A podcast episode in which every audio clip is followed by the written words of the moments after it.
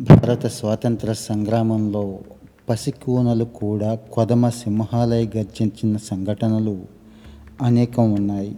ఇందులోనే ఒక వీరుడు చరిత్ర గుర్తించని మనకి తెలియని వీరుడు బాజీ రౌత్. ఈరోజు ఎపిసోడ్లో ఈ మహానుభావుడి గురించి తెలుసుకుందాం. భరతమాత దాస్య శృంఖలాలను తెంచేందుకు నూనూగు మీసాల నవయువకుల నుంచి పండుటాకులైన వృద్ధుల వరకు తెగించి పోరాడారు. ప్రాణాలను తృణప్రాయంగా వదిలేశారు. అవే సమయంలో పసిప్రాయం తొలగని ఓ బాలుడు బ్రిటిష్ సైన్యం ఆదేశాలను ధిక్కరించాడు. తమ ఊరి వాళ్ళను రక్షించుకునేందుకు తెల్లవారి తుపాకులకు ఎదురు నిలిచాడు. పన్నెండేళ్ళకే వీరమరణం పొందాడు. జాతీయోద్యమంలో అమరుడైన అత్యంత పిన్న వయస్కుడిగా రికార్డుకెక్కాడు. ఆయనే బాజీరావు. ఒడిశాలోని డెంకనాల్ జిల్లా నీలకంఠాపూర్ అనే కుగ్రామంలో పంతొమ్మిది వందల ఇరవై ఆరు అక్టోబర్ ఐదున బాజీరావుత్ జన్మించాడు. వారి ఊరు బ్రాహ్మణి నది ఒడ్డున ఉంది. తండ్రి పడవ నడిపేవాడు. చిన్నప్పుడే తండ్రిని కోల్పోయిన బాజీరావుత్ను తల్లి కూలీనాలి చేస్తూ పెంచుతోంది. బాజీ సైతం పడవ నడపడం ప్రారంభించాడు. తండ్రి దగ్గర నేర్చుకున్న అనంతరం అప్పట్లో డెంకనాల్ రాజు శంకర్ ప్రతాప్ సింగ్ దేవ్ ప్రజల్ని పీల్చి పిప్పి చేసేవాడు. పన్నులు వసూలు అంత ఘోరంగా ఉండేది. బాజీరావుత్ కుటుంబం కూడా ఒక రోజున రాజు బారిన పడింది పన్నుల విషయంలో.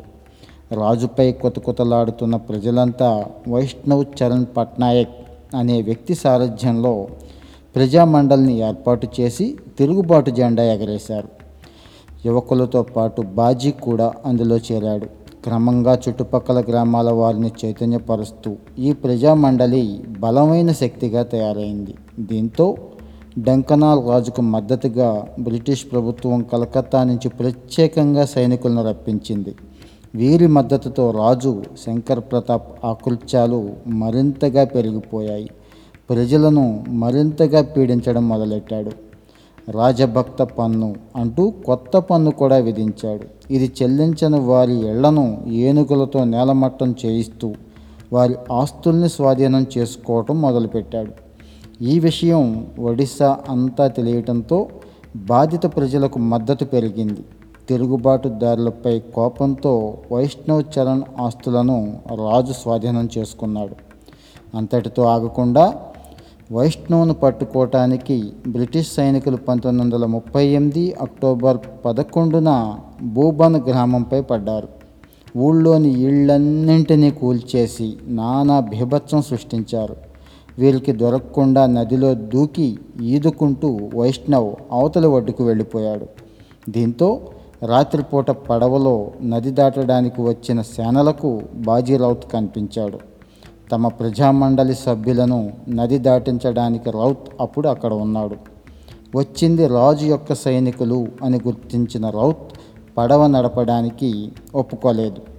ఎంత చెప్పినా సరే వినకపోవడంతో బ్రిటిష్ సైనికులు రౌత్ తలకు తుపాకీ ఎక్కుపెట్టారు.